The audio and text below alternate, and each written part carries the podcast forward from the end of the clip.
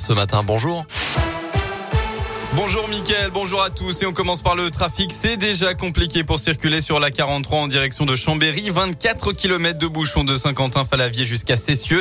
Sur la 43, toujours pour rallier Lyon cette fois-ci, 8 km d'embouteillage entre l'île d'Abeau et Saint-Quentin-Fallavier.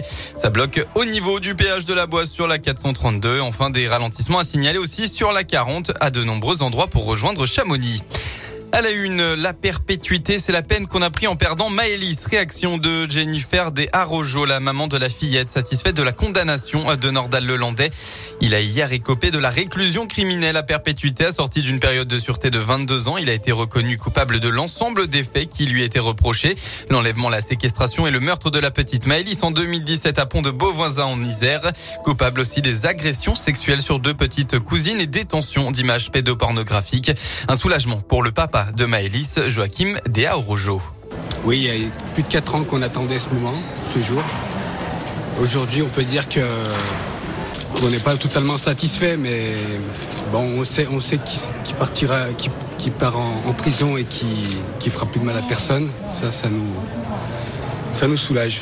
À noter que l'accusé sera inscrit au fichier des délinquants sexuels. Il a par ailleurs décidé de ne pas faire appel.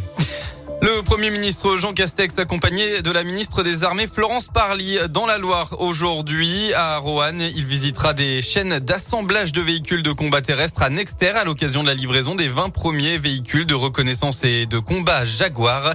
Le Premier ministre se rendra ensuite au lycée agricole de Roanne-Chervé à la rencontre de jeunes effectuant le séjour de cohésion dans le cadre du service national universel. Dans l'Allier, un incendie s'est déclaré hier soir dans un immeuble de Vichy vers 18h. Parmi les 5 personnes touchées, un homme de 30 ans a succombé à un arrêt cardiaque malgré l'intervention des secours qui ont tenté de le réanimer selon la montagne. Dans l'Ain, jeudi dernier vers 16h, les pompiers sont intervenus à Bellelay pour une personne âgée qui n'avait plus donné signe de vie depuis plusieurs jours et ne répondait pas à son téléphone. Le courrier s'entassait dans la boîte aux lettres, ce qui a alerté son voisin qui avait l'habitude de lui faire ses courses. Après intervention, la dame âgée de 90 ans a été retrouvée décédée. On passe au sport. En top 14, rugby, une rencontre pour l'espoir. L'ASM Clermont se déplace sur la pelouse de La Rochelle.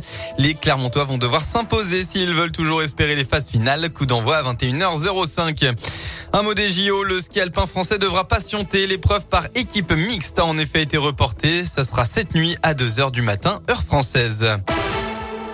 La météo de votre journée dans la région, ce sont de très belles éclaircies qu'on va retrouver cet après-midi. Le temps sera ensoleillé. En revanche, baisse du mercure d'une dizaine de degrés par rapport à hier.